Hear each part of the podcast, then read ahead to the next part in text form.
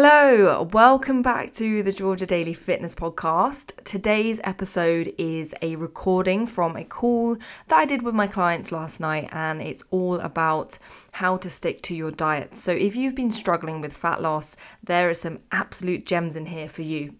Before we get started, make sure you are following my podcast if you've been enjoying it so far and would like to be alerted when new episodes become available, which, you know, dropping them on a weekly basis. So you want to stay on top of that. And give it a five star rating because that would just be really nice. So, yeah, enjoy the episode and feel free to reach out on social media, Instagram or Facebook, if you have any questions off the back of this. Today's presentation is, as you probably guessed, all about actually sticking to your diet in the long term and the reason I wanted to talk about this is because what like what we see so often in the industry is when people go on a fat loss journey, they'll lose the weight, but as many, I think it's as 90% of people will put the weight back on, which is pretty mental. So it's really important that weight loss is done in a way that is realistic to your lifestyle, that it's enjoyable, and that is it's sustainable in the long run, not just for six to eight weeks. So that's what I'm going to talk to you about today. Creating a way of eating that works for you and how to effortlessly effortlessly stick to it. What I'm going to do is basically run through a bit of the basic science of fat loss for anyone who doesn't already know or needs a bit of a reminder, just so you have that context that you need. Because I think it's really important that you actually have the knowledge to understand, you know, why I'm giving you the tips that I'm giving you rather than just kind of being told what to do and blindly following it or blindly following a calorie target. So, in order to lose body fat, you need to be in a calorie deficit. That is undisputed science. And you've probably heard every Tom, Dick, and Harry talk about this on social media, but what does it actually mean? So, a calorie deficit is where you burn more calories than you consume. And a lot of people ask me, oh, like, what about things like keto or juice diet, intermittent fasting? Do they not work then if a calorie deficit is the only way you can lose body fat? But actually, they are all just methods of creating a calorie deficit. So, as an analogy, the requirement to be in a calorie deficit for fat loss is a bit like the requirement to travel to get to your place of work. But whether you walk, drive, get the bus, get a taxi, these are all your different ways of getting there. And since you're going to be doing it every day for a long time, you need to consider what is most realistic to your lifestyle. So, thinking about energy levels, time, money, and the exact same goes for the method that you choose to create a calorie deficit. So, what's going to be realistic in the long run? So, looking at this graph, sorry if you're listening on the podcast, but looking at this graph here, if you burnt 2,300 calories, but only consumed 1,800 in a given day, you'd be in a calorie deficit of 500 calories. And if you were in a deficit of 500 calories per day for a week, you'd lose roughly a pound of fat because we know that about 3,500 calories equals one pound of fat. And I think something that people get confused with is how many calories they burn in a day, and therefore how their calorie deficit is worked out. So, to give you an idea of this, every day you're going to burn a certain amount of calories, even if you did absolutely nothing, like didn't move from your bed, because around 60% of your daily calorie burn comes from your BMR, which is your basal metabolic rate. And this is basically all of the internal bodily processes that happen even if you don't move. So, breathing, blood circulation, cell production, all of the life sustaining functions. They actually require a lot of energy. So, this is going to differ from person to person, um, but it's going to account for about 1,000 to 2,000 calories per day, depending on your gender, weight, genetics, etc. Then about 15% of your daily calorie burn will come from NEAT. So that's non exercise activity thermogenesis. So any movement that you do that isn't planned exercise. So that could be typing, fidgeting, walking, cooking. Then 10% will come from TEF, which stands for thermic effect of food. So that is the energy required to digest and process the food you eat. And then only about 5 to 10% will come from exercise, which for most people is, is lower than you probably thought. Um, it is going to vary from person to person. Certainly, if you're an endurance athlete, it's going to be higher. Um, but this is the average. So the takeaway here is that you don't have as much control over your daily calorie burn as you probably think. And yes, walking, moving more, exercising will definitely help. But about 70% of your daily energy expenditure is out of your control.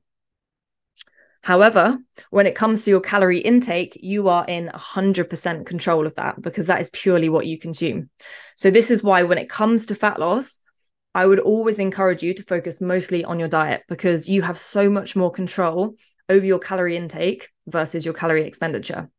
So, with that in mind, I'm now going to talk you through the 10 ways that you can improve your chances of sticking to your calorie deficit. Now, these aren't things that you have to do, but you know there isn't a one size fits all approach to fat loss other than the fact that you need to be in a calorie deficit. Everyone is going to respond differently to different methods but these are basically just really helpful tools and mindset tips that have been shown to help the majority of people. So you can basically just use them as and when needed. So the first one non-negotiables and painless swaps so, with non negotiables, one thing I want you to think about is what food and drinks do you enjoy the most in your day? What gives you the most satisfaction? Maybe it's your morning cappuccino, maybe it's your after dinner chocolate bar. Any conventional diet would probably tell you to cut these out. You know, it's sugar, it's calories, you don't need it. But actually, I would say the opposite because the studies tell us that the more satisfaction and enjoyment you get from your diet, the more likely you are to adhere to it in the long term. So if you cut all the things you enjoy, guess what? You might be able to stick to it for like a few weeks or a few months at a push, but at some point the floodgates are going to open and cue overeating and taking yourself back to square one. So what do we do instead? What I would suggest is identifying your painless swaps. So what food and drinks do you eat on a regular basis that you won't miss if you cut out or swap for something lower calorie? Maybe you actually don't care for your morning cappuccino and you could just as easily swap it for a black coffee with a splash of milk. Maybe you have scrambled eggs every day and you could swap the eggs for just egg whites or cheese for lighter cheese. I personally wouldn't do that because I love like mature, strong, full fat cheddar. So that would be like my non negotiable. But for you, it could be different. So everyone is going to be different. And this is why I wouldn't trust a diet that has like a one size fits all approach or a cu- cookie cutter meal plan because it doesn't take into consideration what sparks joy into your day. So, with this, the first thing I would do is just keep a food diary and uh, identify your non negotiables and your painless swaps, and then go from there. Cool. So, next one is eating mindfully. So, with your non negotiables that we've just discussed, obviously as much as you want to be having them, we don't want to be having them in abundance with a goal of fat loss. So we do need to control portion size, which brings me onto my second tip eating mindfully. And employing mindfulness tactics will help you to appreciate and enjoy smaller portions and to avoid overeating. So, who here would find it difficult to not smash a whole bag of chocolates once they've been opened? I think that's most people, certainly myself. so this is the sort of situation where it, it really would be important to be mindful. So instead of grabbing that whole big bag of chocolate and sitting in front of the TV and devouring the whole thing without even realizing or barely enjoying it, take two squares of the chocolate or a small portion of it, bring it into a room where there are no distractions and focus on the taste, the smells, and just being present and enjoying it in the moment. So try to avoid eating while scrolling, watching TV, working, because the research suggests that this is going to impair your hunger cues and lead to overeating without even realizing. And then another good one in terms of mindfulness is just being aware of the law of diminishing returns, which is the idea that you get the most enjoyment from the first bite of chocolate or the first slice of pizza or the first glass of wine. And then it basically gets less and less enjoyable with every subsequent one. So, when considering whether to eat more or not, ask yourself, what will the next bite give me that the previous one didn't? And more often or more often than not, the answer is not a lot. Um, and then the 20 minute rule. So I've I've gone on about this one quite a lot. So you might have heard me talk about it before. Um, but it's basically where you set a 20 minute timer and the rule is you can't eat within that 20 minute period but afterwards you can eat what you want. And the beauty of this is more often than not the cravings will have subsided or you'll at least have clarity to make a better and like less impulsive decision if you do eat. So this just helps you again to be more mindful of your hunger cues. And then just remember that you can't control your thoughts and feelings, but you can control your response. So, cultivating that pause, which is what the 20 minute rule does, rather than just acting impulsively, will always lead to a much better outcome.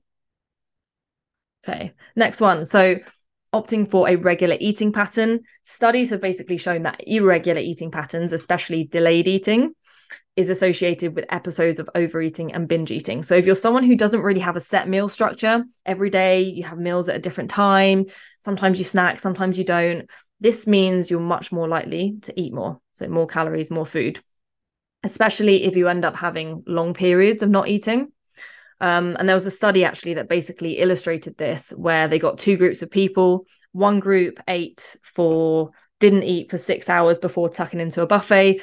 And the other group, they ate something small one hour before the buffet. And the second group ate way less, the people who had had a small meal an hour before, not just at the buffet, but overall across the day when you're taking into consideration their calories.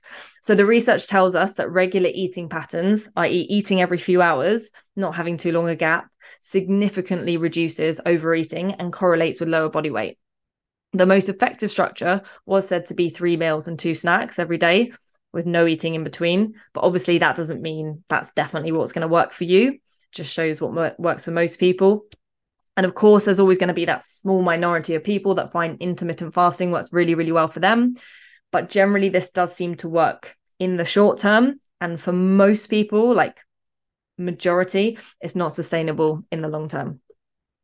So the main thing here is just to try and avoid long periods of like without eating.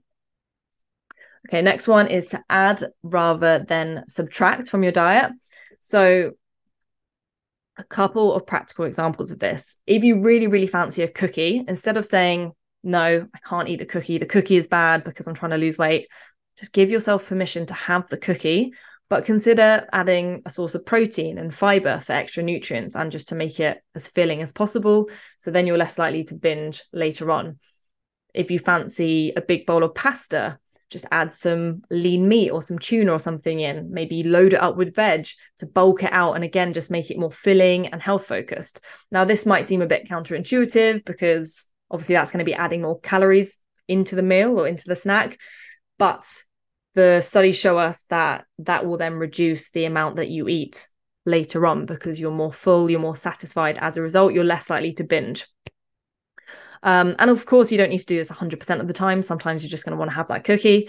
Um, but more often than not, you want to focus on having a kind of well balanced meal, which is going to help you to keep up the momentum with your healthy habits and also lead to better decisions later on.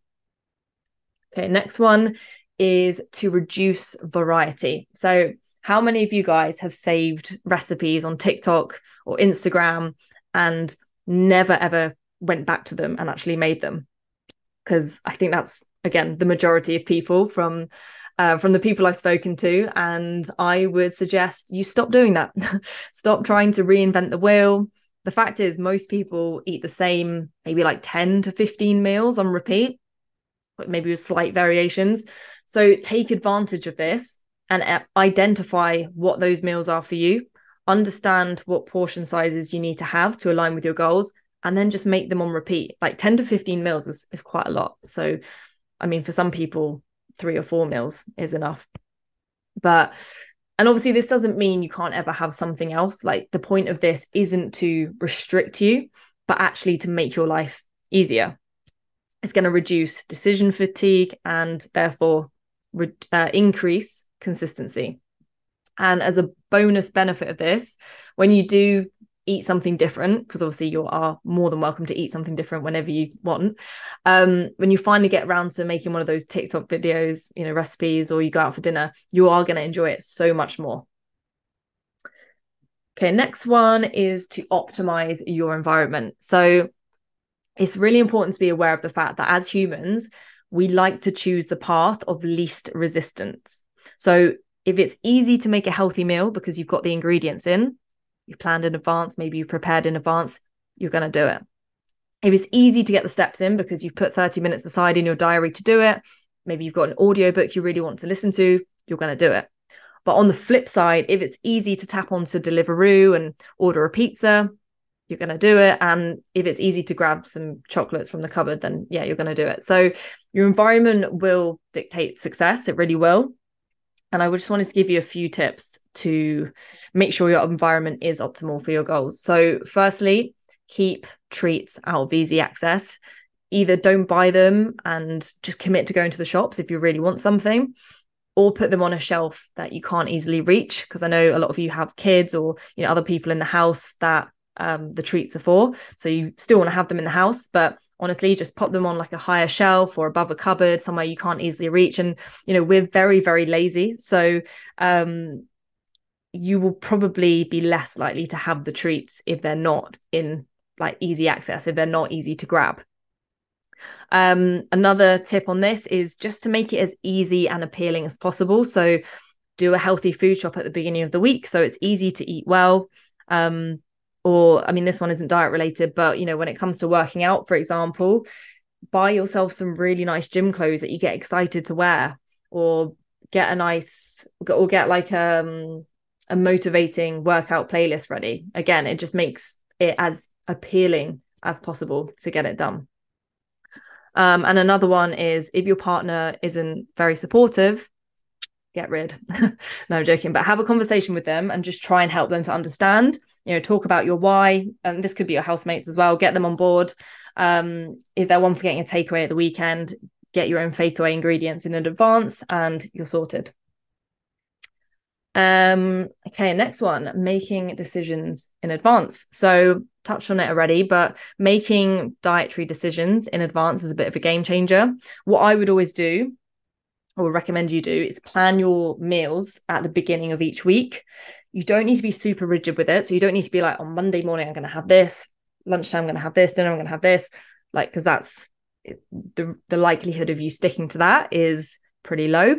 Um, so yeah, you don't need to be super rigid with it. So maybe what you could just do is write down a handful of meals you're going to make for that week, get the ingredients in. This is just going to make your life so much easier because if you actually just decide what you're going to eat on the spot, you're going to be super impulsive. You're going to make suboptimal decisions. You know, if, if if lunchtime comes around and you're absolutely starving, what's going to be more appealing? Is it the healthy salad that you've already made, or is it you know insert unhealthy takeaway or ready meal that you've got in your freezer? Okay, next one is improving your mood. So, have you ever noticed how when you're in a good mood, everything just feels so much easier? You have a better perspective on things obstacles don't feel as significant, motivation is higher. Basically, you're more likely to get shit done and achieve your goals. Now, obviously, you can't always be in a good mood. That is unrealistic. Um, but there are things you can do to increase the likelihood of you being in a good mood more often. And I think it's also with this quite important and empowering to acknowledge that you're not a victim of your mood and you actually have far more control over it than you think. So if you can do these little things to try and impact your mood, um, you'll see a big difference. So just things like daily exercise, consuming a high quality diet, getting in fresh air and natural light, improving your sleep quality, practicing gratitude, limiting alcohol, and listening to music. They're all really good ones. Now, the hard part with this is if you want to improve your mood, you'll have to do these things even when you don't want to. In fact, especially when you don't want to. Um, because the fact is, and I've spoken about this a lot before, but motivation comes and goes like it's fickle. You can't really, you can't rely on it. But what you can uh, control is you taking action, even if you don't feel like it. And when you take action, that's where motivation comes from. So yeah, if you if you're waiting to to feel like doing it, you'll struggle to get anywhere. Okay, next one is focus on making your bad days better rather than your good days perfect. So, most people can eat well in the week. That's not usually the issue.